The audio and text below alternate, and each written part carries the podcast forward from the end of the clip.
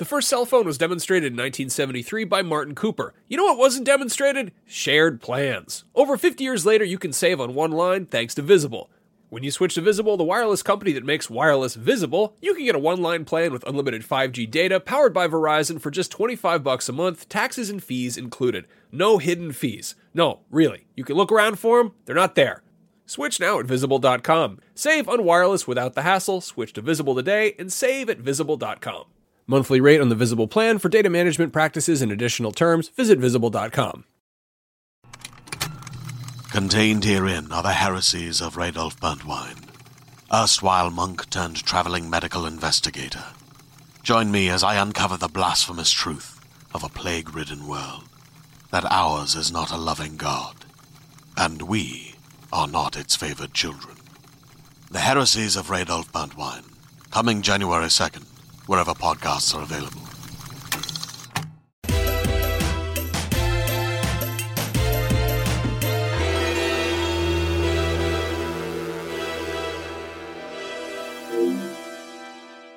Beyond and hello, everyone. My name is Jonathon Dornbush, and this is Podcast Beyond, episode 710, talking about all the latest and greatest in the world of PlayStation and beyond. Uh, I'm your host for this week. As always, I'm joined by Brian Altano. Brian, Beyond. beyond to you. How's your warm, hot water going? I don't know. I, I right before we started recording, I took a sip of this water that I filled up earlier, and it's just it's warm, and I don't it's I don't like that. I don't like that at all. Sorry, Perfect we don't way. have to dwell on this. It's just no, not it's great. the perfect way to start any recording. Uh, we're also joined this week by Max Scoville. Max, Warm water. What do you want to diet? I've got a whole thermos full of bisque here. A nice creamy seafood bisque, a delight. The summertime treat. Now with electrolytes. Yeah, perfect for that summer heat. Just a nice canteen of bisque. Uh, of course, in addition to our current dietary needs, uh, we're going to be jumping into a little bit of uh, all the news that's been happening, some PlayStation adjacent stuff. But uh, of course, this week's episode is a little delayed because we wanted to talk about sort of a big reveal that happened this week, and that is the fact that Dead Space is back. So uh, I think let's jump right in with this, uh, we we got the news at EA Play Live 2021. They keep adding words to EA Play, and it makes it harder for me to remember. Uh, this year, we got confirmation that Dead Space, the original Dead Space, which was previously made by uh, Visceral Games, uh, will be getting a full, proper remake. Uh, this is coming from EA Motive, uh, the team that was originally started by Jade Raymond, who's no longer there. She's working with her new studio Haven, that is also making a PlayStation exclusive thing. See, it all ties back together. EA Motive is working on this from the ground up remake. Uh, it's going to uh, be made in the Frostbite engine. It's specifically being made for PC and next gen only, so it's coming to PS5, Xbox Series X and S, and PC. Uh, no release date currently has been given, uh, so we don't really have a window or anything for its release but we do have a little bit of information thanks to yours truly. Uh, no, I was fortunate enough to speak with a couple of leads on the game, uh, Phil Ducharme, uh, forgive me if I'm butchering your name, and uh, Roman Campos Oriola. We we spoke a bit about the sort of the ethos the team is taking with this remake, uh, sort of their endeavors to stay true to the original, but still create something that's modern and, and fresh, uh, take advantage of the new hardware uh, an interesting thing of how they're kind of working with fans in a way that EA has started to do more often these days, uh, and and a few other things about the production. But before we get into sort of the nitty gritty, uh, I sort of wanted to just start with like general thoughts about Dead Space coming back. Uh, obviously, I think we've we talk quite a bit about survival horror and uh, horror franchises in general on the show, whether games or not. Uh, and so, Brian and Max, Brian, I'll start with you. Um, what's sort of your history with Dead Space, and like where are you with you know Dead Space coming back? How does that feel? Um, I love the original so so much. It's one of my favorite horror games of all time. To me, it was sort of like after Resident Evil 4, there was sort of a void left of uh third person horror driven action games uh that sort of scratched that itch. And you know, those those are two franchises that were parallel for a little while. You know, Dead Space 2 is also awesome. And then it, the franchise kind of lost me after that. I even tried playing the Nintendo Wii one, uh, the which was you know the had like motion controls is basically on rails. But I'm ecstatic to see this returning. I think that like this is that sort of like that obvious do good good guy move that EA should be doing more often. They it, feels like they were averse to um, celebrating their legacy for a very long time. They were constantly like looking forward, and now we've got you know the Mass Effect uh, Legendary Edition recently, and now we're getting a, a, a full remake of Dead Space. Like this is what fans want from them, you know this is how to sort of pull them out of the depths of you know them being this sort of like nefarious microtransaction company and you know uh, frequently referred to as the worst company in the world or whatever um, although there were worse real companies than them by far uh, but i'm really really happy to see this coming back it also makes me um, think that they wouldn't be building all this uh, if not for uh, looking forward towards the future. I feel like they're creating all these assets. They're working through this engine. Um, they're they're testing the water, waters on what uh, th- this this franchise means to modern players and, and legacy players. And uh, this this only means great things for the future of like a, a really awesome video game franchise, a really great survival horror that uh, has long been since dormant. So I'm ecstatic that it's coming back.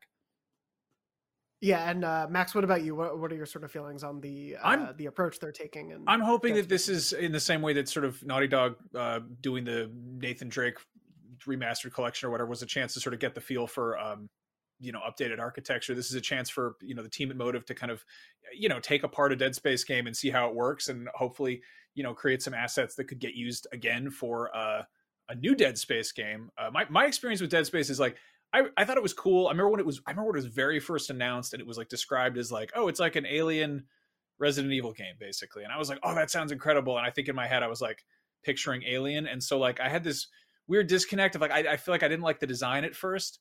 And then I actually uh, I think I tried playing it or at a friend's house or something, and it just scared the crap out of me. Like I was I used to be I used to be like a huge weenie when it came to horror stuff, which is I think something broke in my brain recently, but that's not so much the case. Um, I actually just jumped back into Dead Space, uh, the first one, just um, to, kind of refresh my memory, and it's like it's awesome. Like it's really, I mean, I remember I never didn't like it. I was just a, a, coward. So like it's it's cool to jump in there. It does have like the the weird. It has horn stabs, which I'm I'm iffy about. Like I feel like actual jump scares I can handle, but when there's like what like along with it, that always like gets me. Um, but it, it, like just going back to it, it holds up really well, and I think it's really perfectly suited. Um, uh, even more so than the the older Resident Evil games because those were you know those were tank controls back in the day, and Dead Space is like it, it, it holds up really well. Like it, the the controls are great. The you know uh, lack of a HUD is great. It's there's so much stuff in there that really aged wonderfully, and like the really the only shortcomings is uh, you know visually, and I think you could do some really incredible stuff with like uh, you know atmospheric lighting and ambient fog or whatever in the doing some really cool stuff with HDR, like actually having those hallways be properly dark with crap running around in them trying to bite you in the head. That sounds sounds gnarly. Uh, the the two devs I spoke with sort of about their their approach on a uh, on a visual side is very much like they they want to really be staying true to the design and everything that Visceral did previously. But yeah, they they, they seem really really excited to be able to take advantage of kind of every facet of, of the tech we get to work with now. So yeah, like Max, as you were pointing to, they, they really want to do stuff with lighting and fog and, and, and effects to make those hallways that, you know, it can maybe seem drab as you go on through a corridor after corridor of, of, of a spaceship, but they, they really want to make it so that every, the feeling of going past every corner or through every door is going to lead to more fear is going to have this you, you know these really scary moments uh, they talked a little bit about, you know, obviously 3D audio, which I feel like is a huge thing that's going to make this game even scarier. Like Max, to, to your point, I was such a scaredy cat the first time I played the first Dead Space. Like it took me forever to get through it because I had to just keep taking breaks because I couldn't handle it. And, and, they're like, yeah, so the 3D audio will be really great because this way, we, you know, there's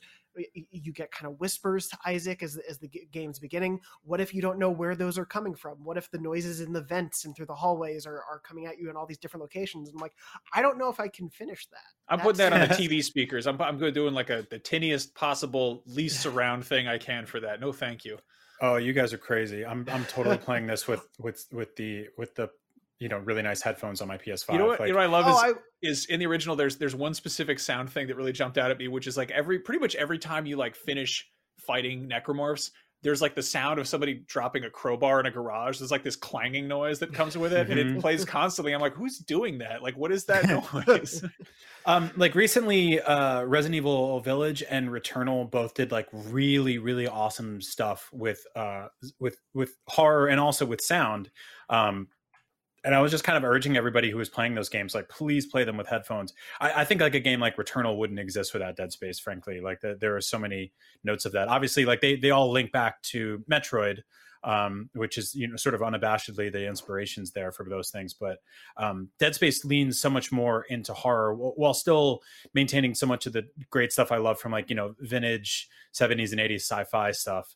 Um, I can't wait to see what they do with sound design here. Like you, you can play this game right now. It's on, it's on Game Pass. I, you know, there's, uh, there's obviously you can play it on PC and Steam and stuff like that. I'm not sure if you can play it through PlayStation Now or anything, um, but definitely seek it. Like it's, it totally holds up, and I don't think it'll take anything away from um, your playthroughs of of the new one. I have a feeling they're going to mess, not mess, but I, I, have a feeling they're going to kind of like alter the the pacing a little bit here. I don't think it's going to be exactly one to one.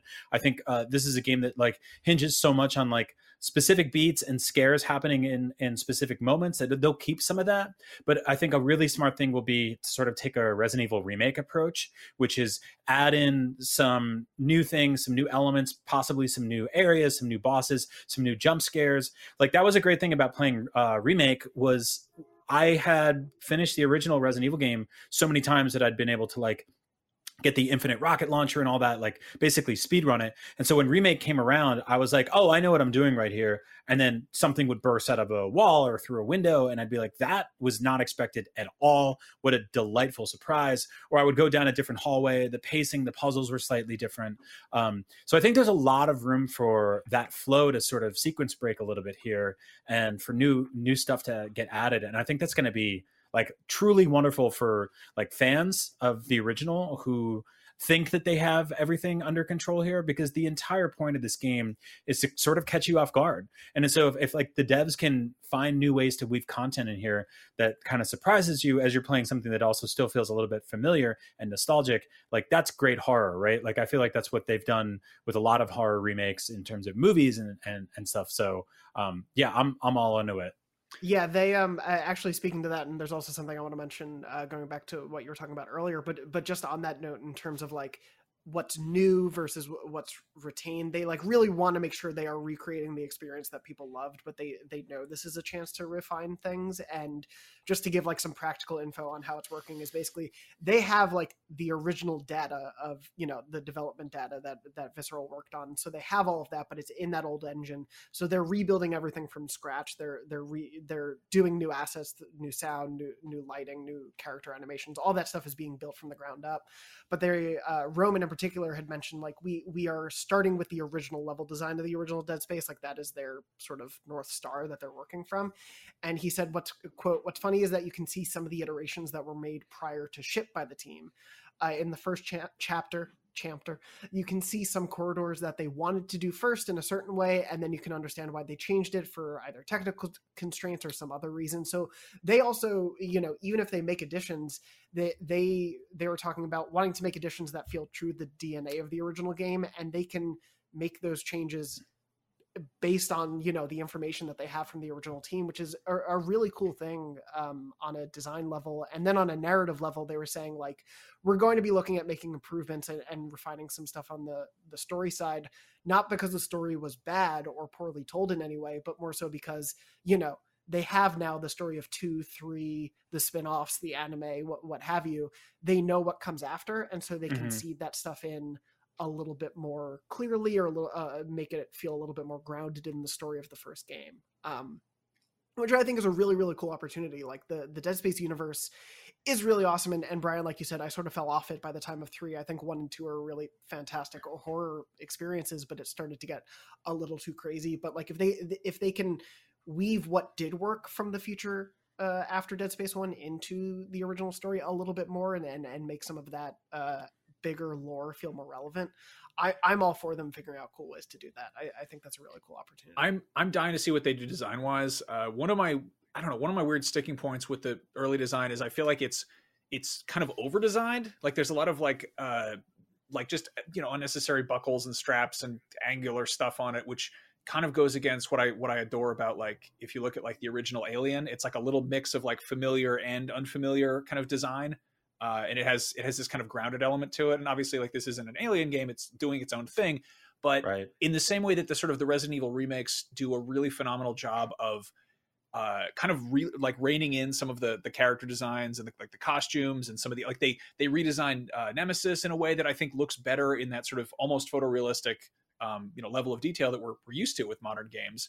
Uh, and I, I want to see what they what they do here because if you you know if you one to one you know remaster and they just upscale the textures, it's gonna it's just gonna look like a smoother version of, of the game that came out. They're obviously rebuilding all the assets, uh, you know, from from all the little details. Um, and I'm just I'm I'm so excited to see like what you know what those what those guns and what the costumes and what just the level design looks like when they have to account for the fact that this is going to look nearly photorealistic. Like if this if they're shooting for like next gen, they obviously want this to look as good as humanly possible. And if you throw Right. like a you know like a what we expect from like facial animation capture in 2021 and and beyond, uh it's it, I feel like it looks a little bit you know it'll look a little bit too cosplay if you throw it into like an exact recreation of that of that costume. So they're gonna have to go in and add like little rivets, fine tune stuff, more zippers. I don't know what they're gonna do, but I I can't wait to see this. Uh, you know, aesthetically, I guess.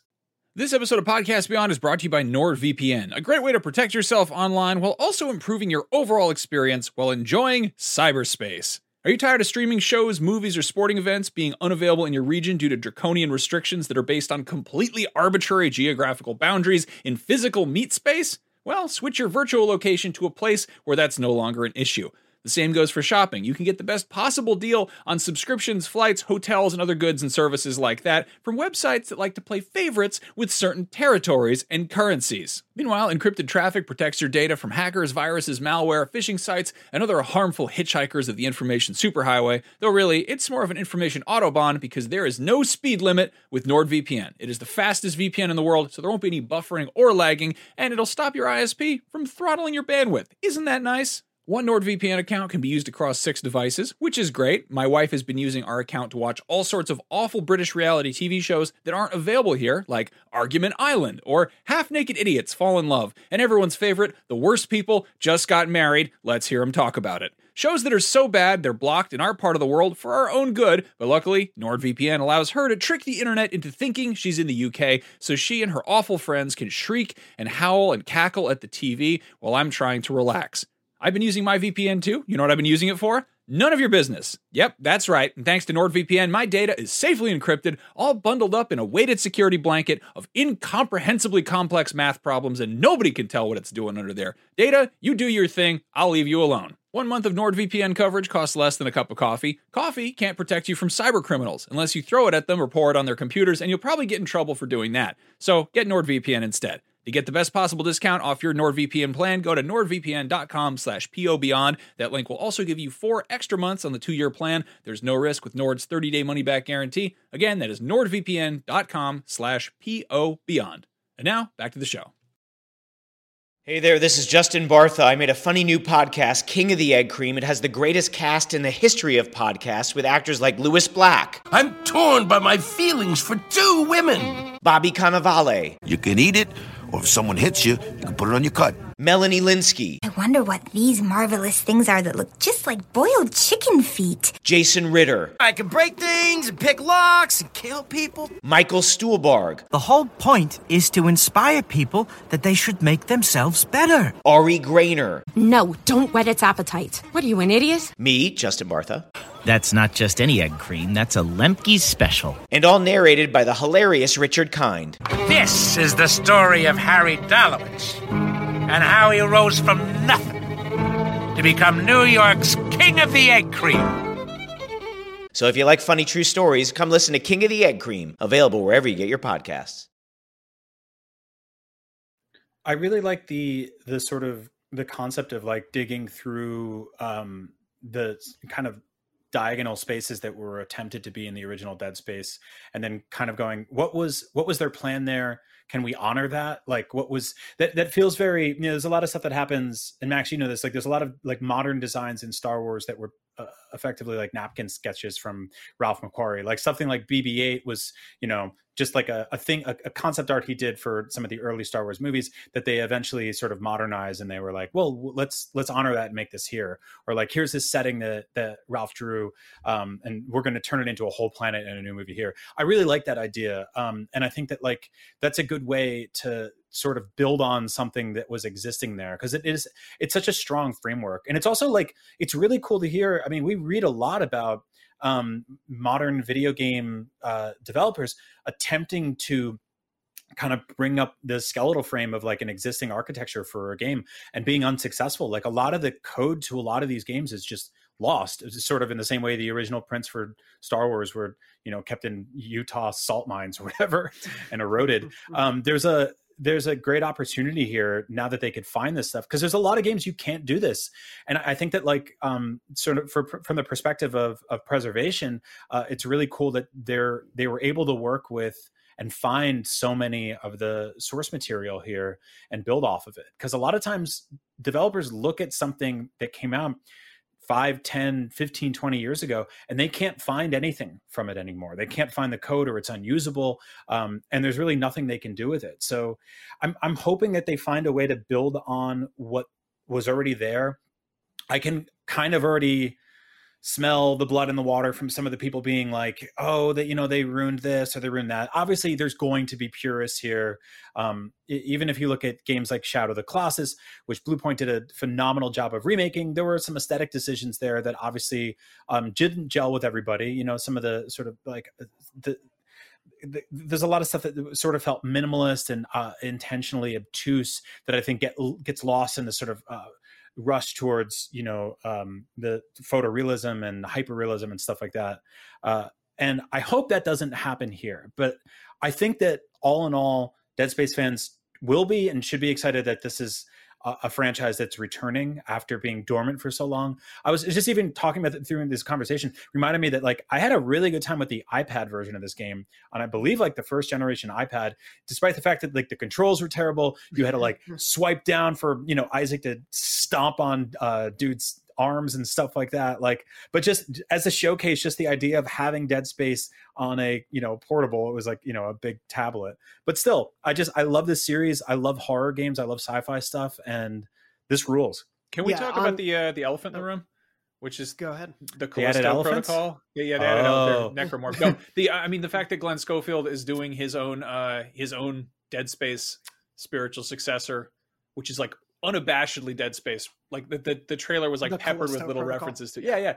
And uh, I mean that's that's what striking distance games. I think. I mean it's going to be interesting. Like it's going to be a very odd sort of. Uh, I don't like. It's going to be a little weird little contest to have like, oh yeah, the the original original creator is making his own bootleg version of the game that is getting remastered.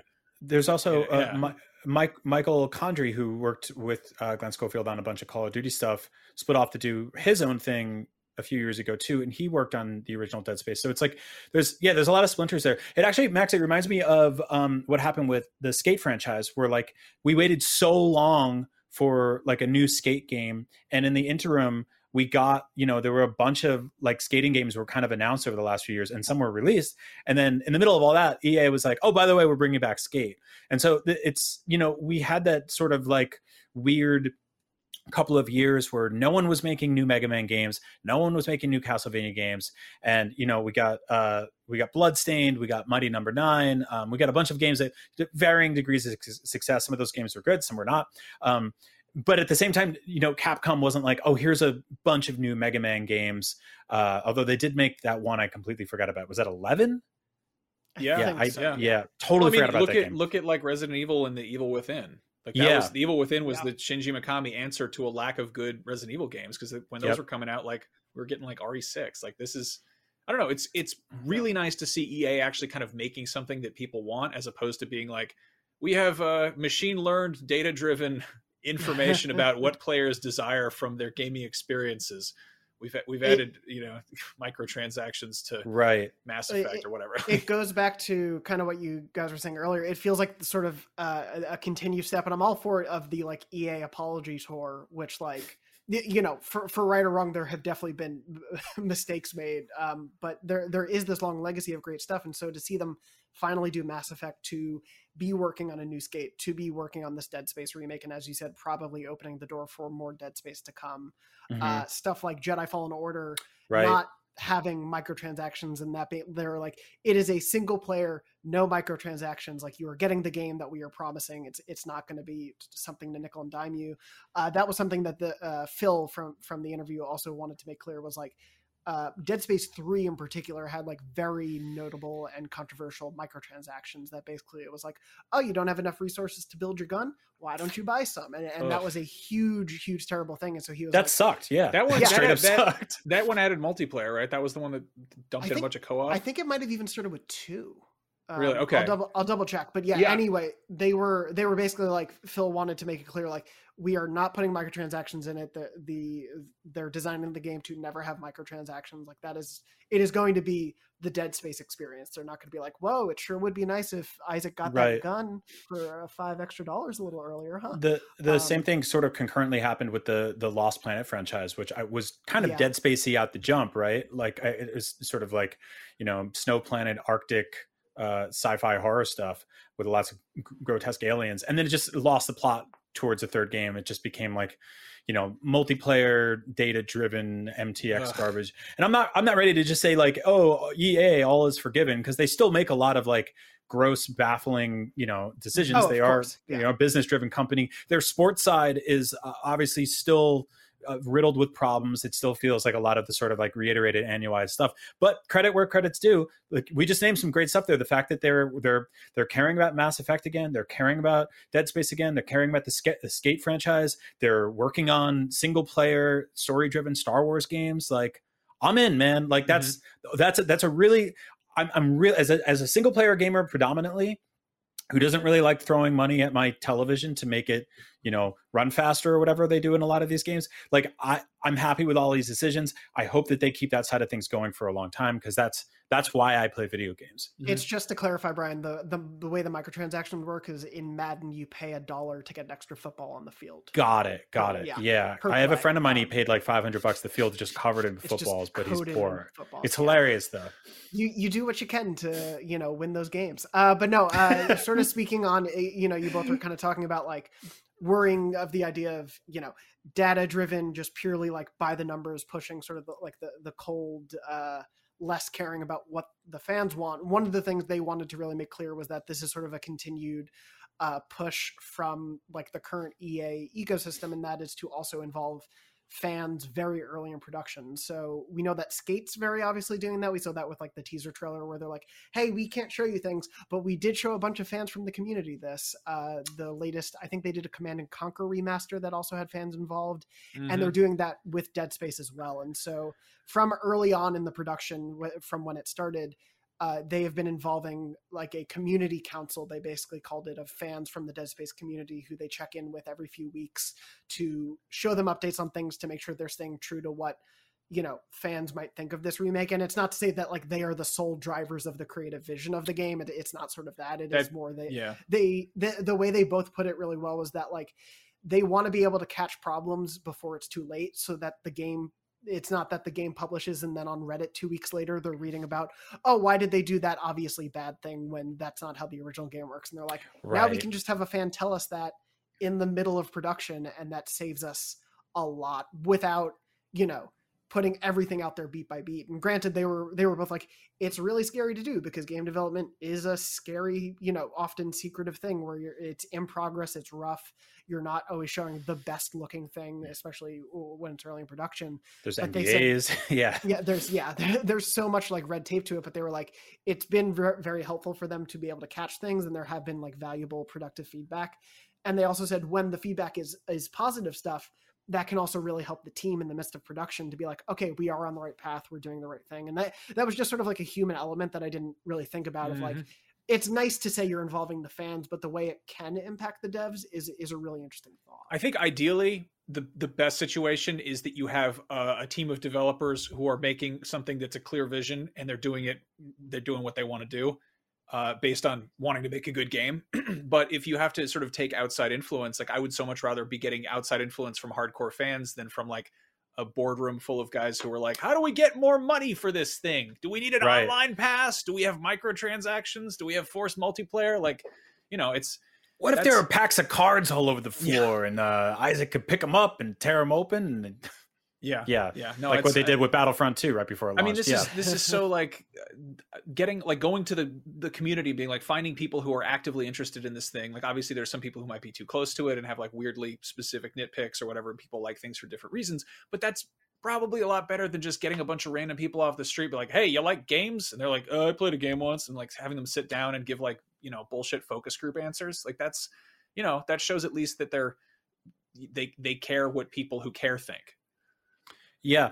I mean, Yeah. you, the, the thing you were talking about before about um, uh, Glenn Schofield's Callisto Protocol, I don't expect it to look as good as the new Dead Space remake will look because it's it's just not going to have the same budget behind it. This is a, a, a small independent new studio working on stuff. But I do think it's cool that like the timeline's sort of getting split and we're getting multiple uh, takes on the same kind of thesis here, right? Like Mhm. one is the original vision of Dead Space, recreated, remastered, re, not remastered, re, remade, completely remade from the ground up.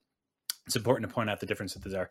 And then the other is uh, this this new take on what like a third person survival horror could look like, and that for fans it just means that like multiple people who care about the original franchise are attempting an approach to revitalizing it in some capacity and i think that's awesome because it, it means we get we get multiple games that could be really great third person sci-fi horror games you know so like that's that's that's great i'm I mean, i'm way yeah, into that Whoever wins, we win. It's like a good. Yeah. It's a it's a good situation. Kind of competition is is good.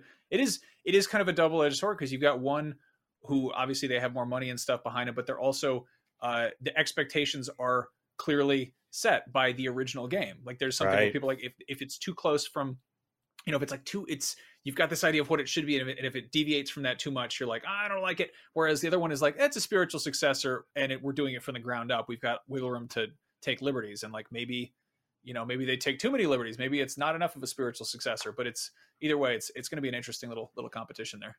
Mhm. Yeah, it, it, it's definitely as you both were sort of saying, it's it's a good time to be a fan of Dead Space because yeah, either you know in in following the the spirit of the actual series or getting to see spin-offs or or you know spiritual successors from original developers it's just a really cool time i i love love love that original game and two a lot and so to finally have this back in in a concrete way is just super exciting to me um i I, I'm really after speaking with both of them. It was like a 45 minute chat, and we have a ton more up on IGN, so definitely go check out uh, more from our interview. But it was a really like it, it, it made me feel really confident about the spirit of what they're going for because they they they both were very clear on like we are remaking a survival horror game. Like Dead Space definitely started to lean too much into action for I think a lot of fans, myself included, and they were like, we are remaking a survival horror game.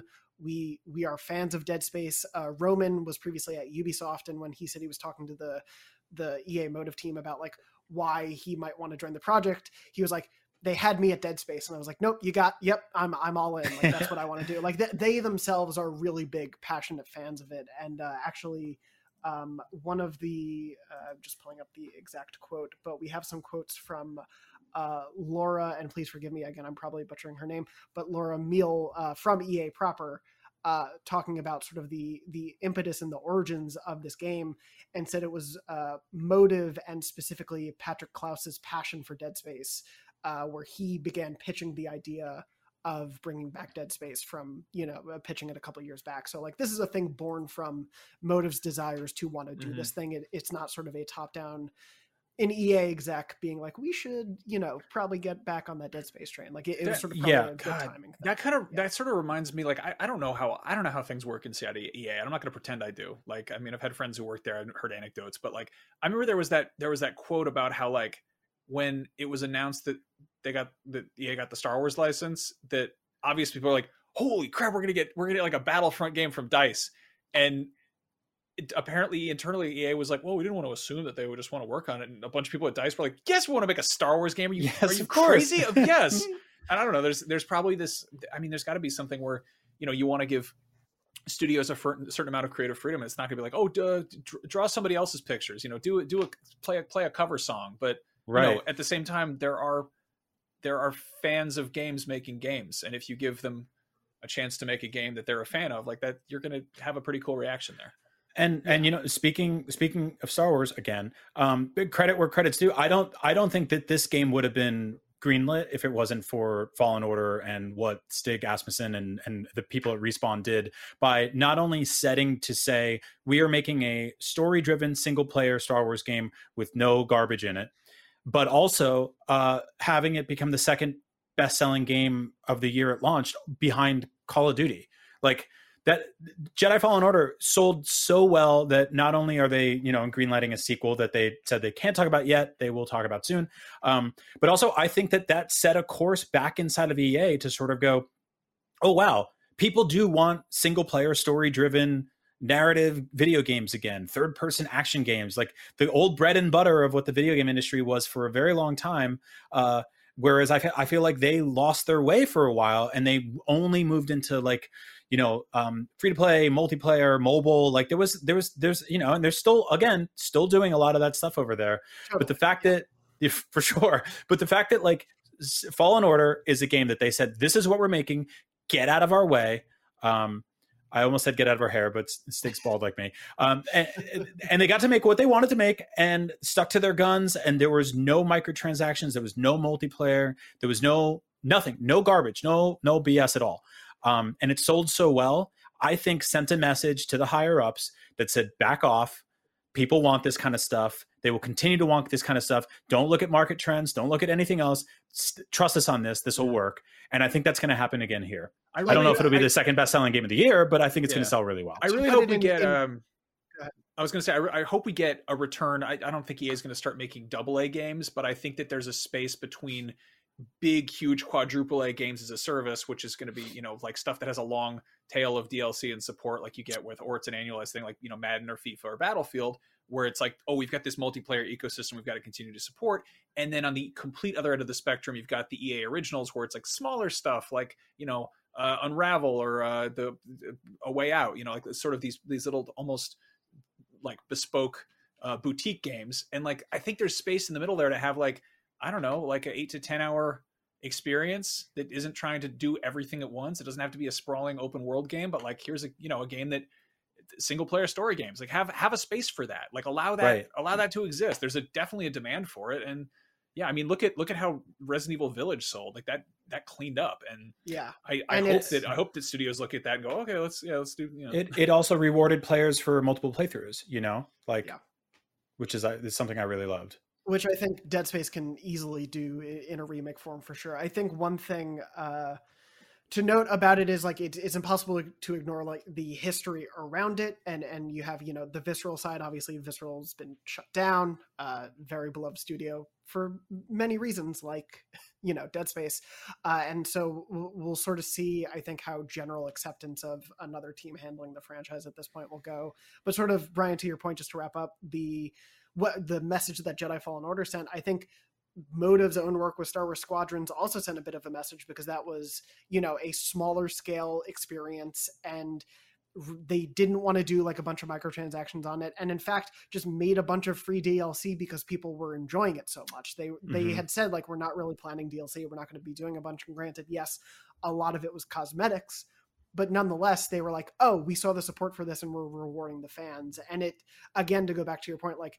there is still the ea that is still doing a ton of microtransactions and that can absolutely exist and is probably going to exist because it makes a lot of money and they're not going to stop that as a business. And business some of you keep buying them, and it's not us, Look, but man, somebody out there is 20 doing bucks, it. The ball in FIFA gets bigger every time you kick it. I'm spending the 20 bucks. I think it's a great feature. it's how soccer works we all know uh, but yeah like if we're able to get this side of ea also as a result I, I can live with that in the world right now. Like I, I'm I'm very happy to see this coming back. I'm I'm very hopeful for the team, uh, and excited to see what comes next. Obviously, like I said, definitely go check out the full interview uh, and and sort of our news breakouts and info on Dead Space, uh, the remake as we know it so far. But I'm really really looking forward to this, and uh, I'm I really appreciate uh, Roman and Phil's time to be able to talk with us. So definitely go check out that video and written Yeah. interview. And if you're upset that we talked about Dead Space for a long time, we haven't gotten to do this in like 10 years. So just I miss Dead Space.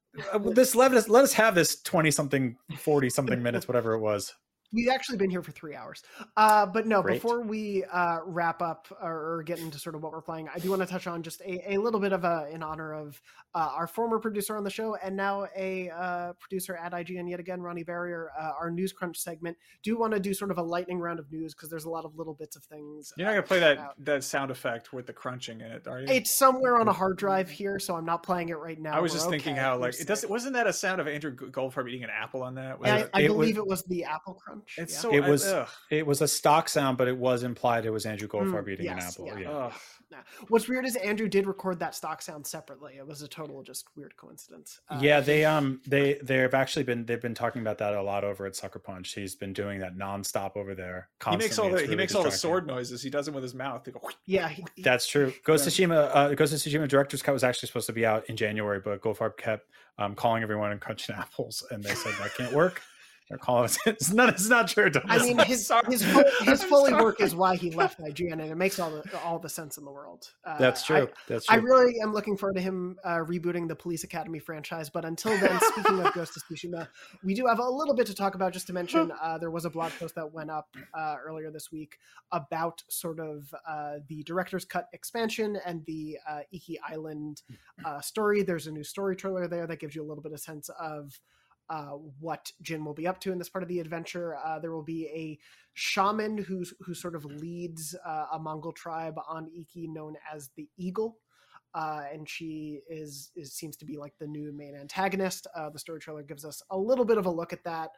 It seems to be kind of finding ways to tie it in to where this takes place within the story because I believe it opens up after the second act. I want to say, um, but also there, there's a little bit of visual imagery in there that sort of leans into some of the more far out there stuff that they did in Legends. So I'm curious how much they dip into that. But uh, I'm just excited for more Ghost. I'm I, like this was a really big, pleasant surprise to me uh, earlier this year, and uh, just wanted to do like a quick temperature check on where both of you are. But I, I can't wait to jump back into this open world.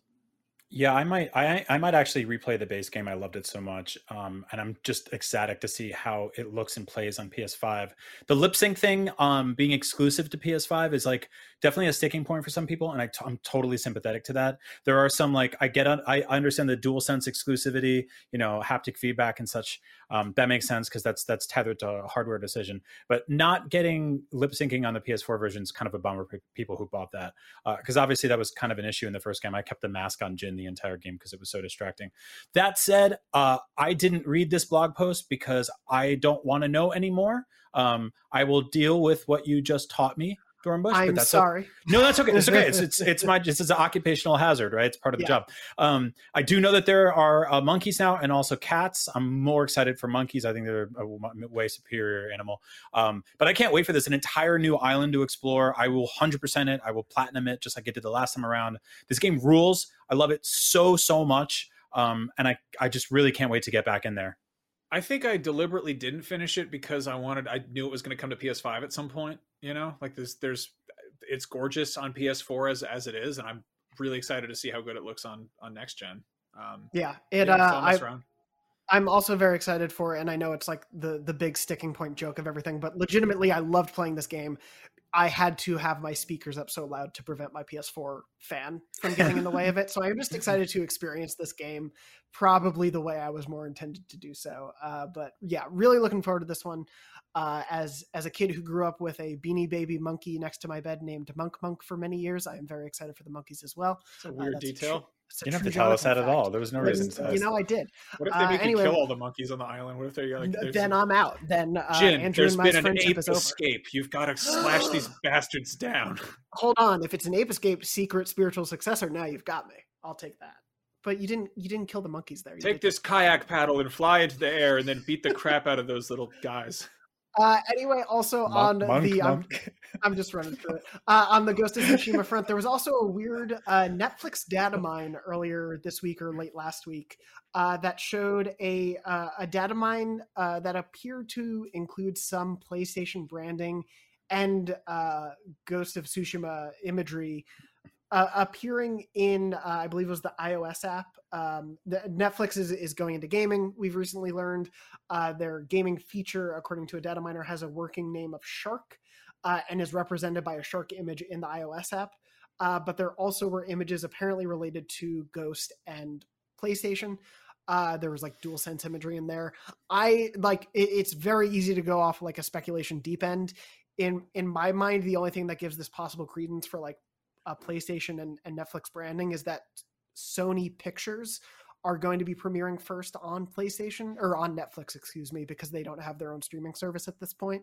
Um, and so the idea that there might be PlayStation integration in there somehow like doesn't surprise me. I don't know what that is. Uh, Netflix said their their initial gaming focus is going to be on mobile games. PlayStation did say also they are starting to look into mobile gaming recently. We've had some job openings that, that have hinted that's going to be a big push for them. Uh, it seems like fortuitous timing, but th- I don't immediately read this as like, oh, you're going to have Ghost of Tsushima playable via the cloud on your Netflix subscription. Right. Like, I don't know about where you both stand from from this uh, weird data mine, but I, I don't see it jumping there quite yet.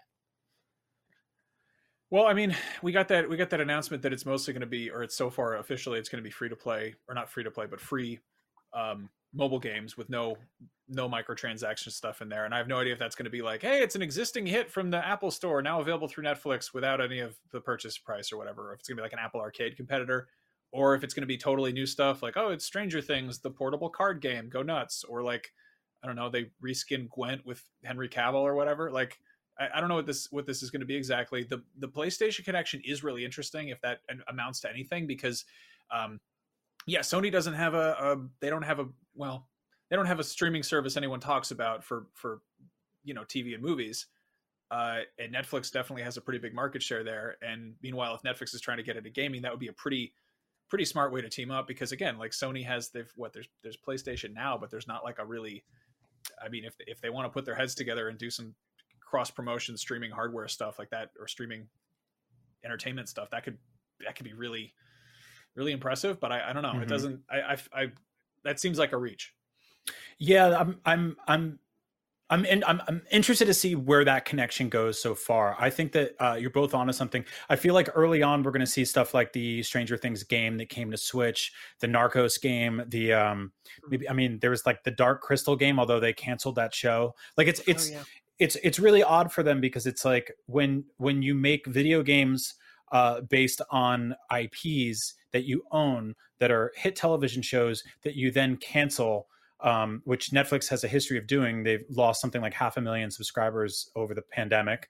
Um, one, because I, I, think that their quality's dipped a lot. Two, they've canceled a lot of fan favorite shows. And three, there's you know there's just a lot more competition out there. There's HBO Max, there's Apple TV, Disney Plus. Um, everybody's fighting for that time. Worth what, noting, I, they they in their in their calls they frequently include uh, trial subscriptions in their their their numbers. Like they kind of right. that a little bit where they'll be like, we have blah blah blah 100 million subscribers worldwide, and only 14 million of those are trial memberships this this yeah. month, which is they also Netflix always also makes a very clear point that like for them their competitors are Fortnite and TikTok right. and those things. Like they see those as equally, if not more so, competitors than uh, you know Disney Plus and and HBO Max, which obviously are. But yeah, they they, they have always said that as a mission statement. So to partner in some way with a big uh, you know game maker who also doesn't have a, a TV streaming service and in fact is getting rid of the movie and TV rental options in you know PlayStation. Like I could very well see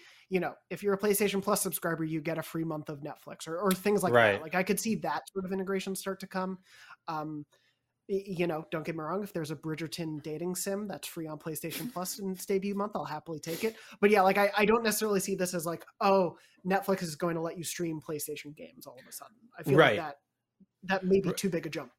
No, I, I think you did a really great job of recentering that, uh, and I think that needs to be. I, I, remind people of this all the time. Like things that do not seem like they're competing with each other are ultimately competing for time. Um, uh, humans have a finite amount of time in the you know the dwindling hours between morning and evening when they're not working or eating or, or sleeping or changing a diaper or whatever or playing a video game whatever it is and all of those moments are occupied by a few different platforms that you can choose to gravitate towards. It's the same reason like when people are like Steam Deck isn't competing with Switch and like HBO Max isn't competing with Game Pass. They're all competing for time in some way. Um, the reason I bring up Game Pass is because we got that thing from Phil Spencer a couple weeks ago saying that they eventually want to move into a territory where they're making consoles, but they're also launching smart, like native smart TV apps that allow you to play Game Pass on your television. Um, this is fascinating because this sort of circumvents that. This is Sony going, well, instead of getting people who own a smart TV or any TV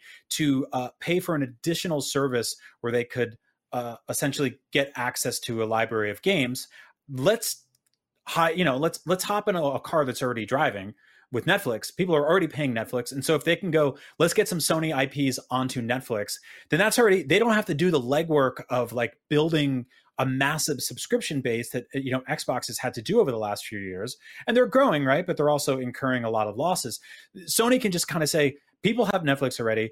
Netflix is going to test the waters to see how they can get people to play video games through the Netflix app, which again, consuming all of their time, which is ultimately they'll, they'll start out by being like, it's free, it's included in your subscription service, but then all of a sudden, like everything with Netflix, it, will slowly go up over time. And all of a sudden, you'll be paying $22, $23 a month for it. And you'll stop and go, what am I doing? Like, I guess half a million people have done over the last year. And so I think that, like, it's really smart if Sony can get in on the ground floor of this and then eventually start to go, okay the systems are in place the cloud streaming services are in place. Let's let's hop onto this and like yeah you can you can rent or you can buy ghost of tsushima through this. Maybe there's a premium model where you can you, you know people can access our games without having to get a ps5 they're already on netflix.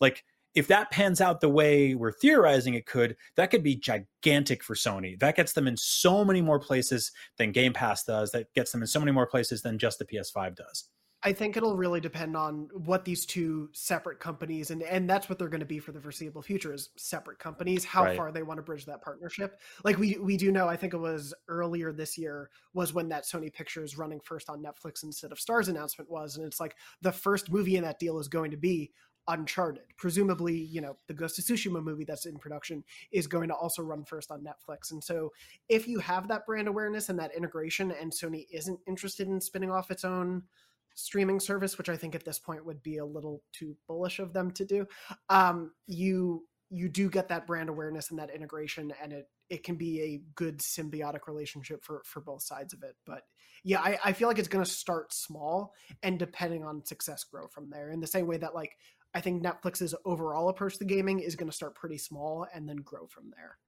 symbiotic is a good word to describe the company that has spider-man and venom and like uh, access to like seven different streaming channels and exclusivity deals and there's the mcu and then there's whatever the venom cu is and then there's whatever spider-man does when tom holland's deal is done and, but what yeah. about morbius He's coming too. You That's just wait. Still coming out. I want to see that. Jared Kraven the Hunter is going to get his own movie. Living, we got Vulture in there for some reason. That's right. Uh, yeah, we'll we'll get to there on our our of course spinoff podcast. Where's where we Scorpion? Frogman film. He's in jail, I believe. I believe Scorpion's in jail. He is fir- the first film. Yeah, they, that was a post credits uh, teasy or whatever. This it was. Uh, it was Voss, wasn't it? I yeah, Voss played. Was uh, it Voss? Scorpion in jail. Yeah, it was Michael Voss, Mando. Yeah. yeah. Michael Mando played Scorpion, and they teased that he was going to do something, and then he just straight up didn't. So they, they better do Sinister Six in the next. I don't know, whatever. Do you know the definition of sinister? It's when you and five of your friends dress up like animal men and try to kill a teenager. that, that is very definition. true, or three teenagers, depending on where in time or the multiverse they are. Check out Loki on Disney Plus.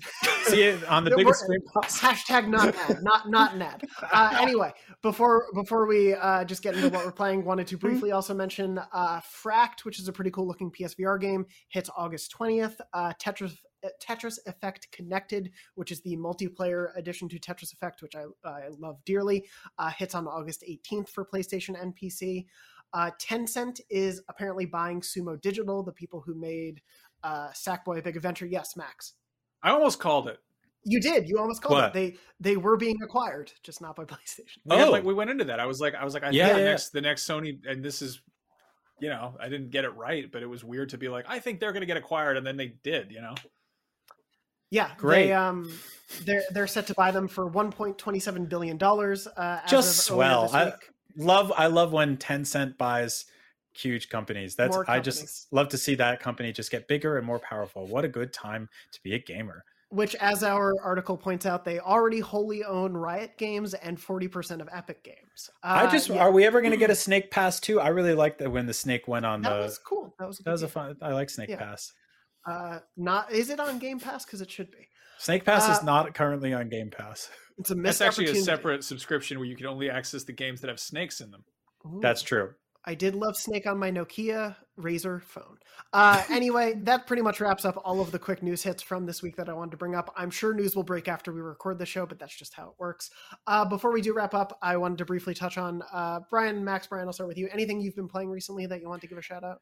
Uh, I started playing Death's Door, which is not on PS5 yet. Hopefully, it will be soon. So I will spare you the details, but I will say that when it gets there, please get it because I love it. so good. Um, Yeah. It's really, really good. It's it's got just enough sort of like Zelda and uh, Soulsy stuff in it to keep me occupied. The music's amazing. I'm not sure who made it. It's, it sounds very Austin Wintory, but I'm not sure he, if he touched this one. Um, it's just a beautiful game. Um, and uh, keep an eye out for it. I really hope it comes to PlayStation soon because all of you deserve to play it. It is, yeah, fantastic. Uh, if you i- have an Xbox or a PC and, and want to play it on there, definitely it is worth your while. But uh, Max, anything you've been playing? I'm still playing Hitman. Like I honestly, that game is so massive. There's so much stuff to do in there. Uh, I like there's like I'm look, then sort of looking at there's like the com, you know percentage of completion for like a level, and I'm like I beat that level, and I go back and it's like you did 11. percent I was like, what did I do? I killed the guy, and then I go in, it's like there's four guys you're supposed to kill. I was like. I gotta, I gotta, gotta kill this Iron Man dude. Like, I gotta, I gotta kill a, a movie star and then a, a politician, and I, you know, I'm just going back to like old levels and screwing around and just having a great time. I just love that game so much. Uh, that's actually on sale right now. I saw it's. Um, Oh, awesome. I don't know if it's the whole complete lineup or whatever, but Hitman Three, I think it's like thirty bucks on PSN. Uh, God, check it out. It's so good. It's so much fun. If even if Also- you're like like lukewarm on uh, that series, it's mm.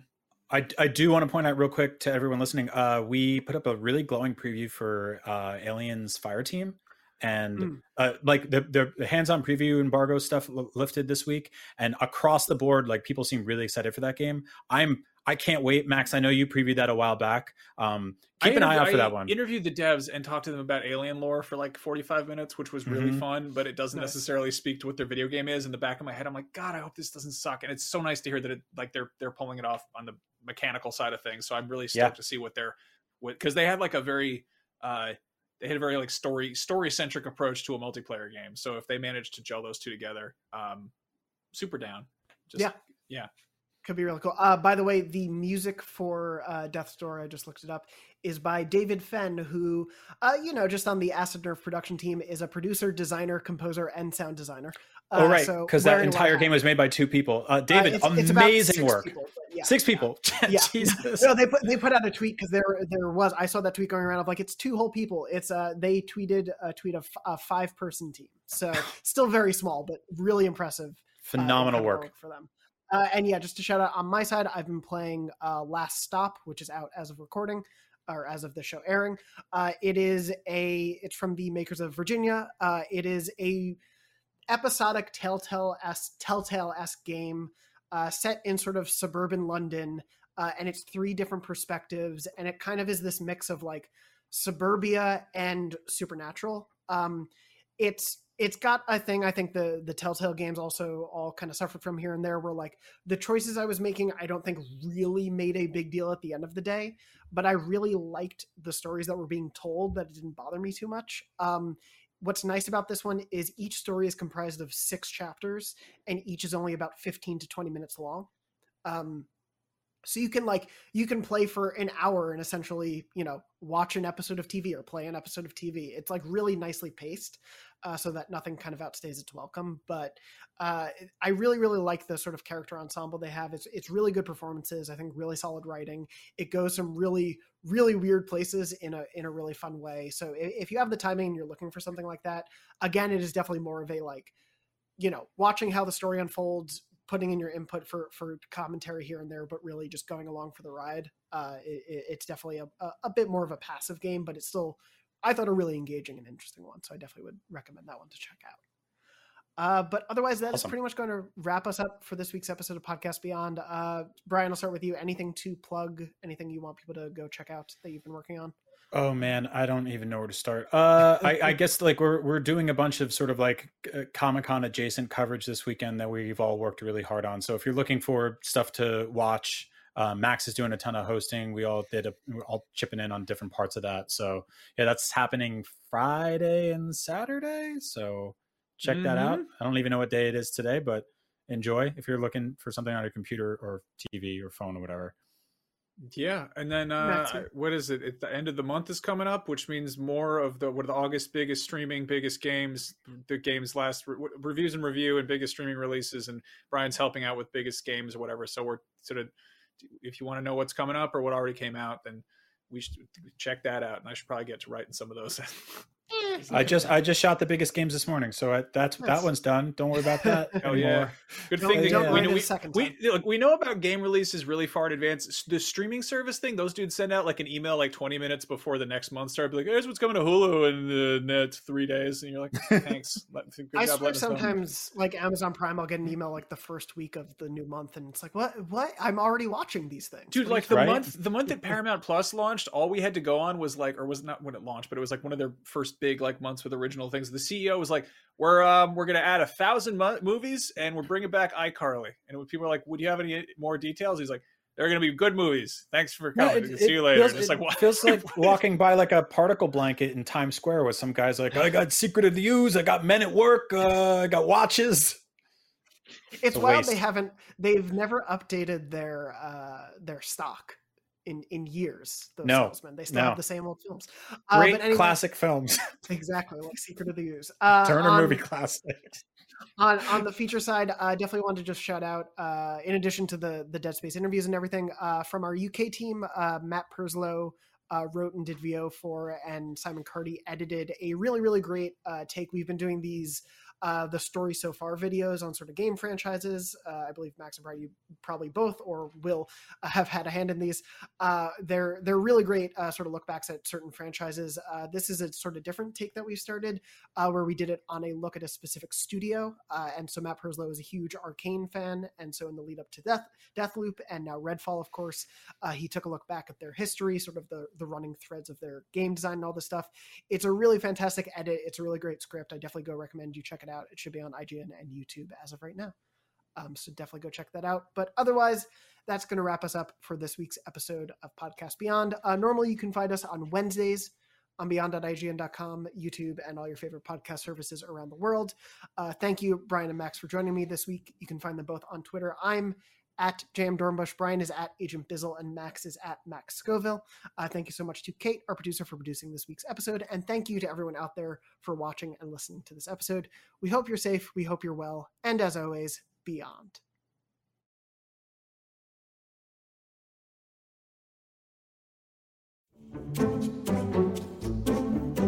Some of the best content for kids is both entertaining and educational.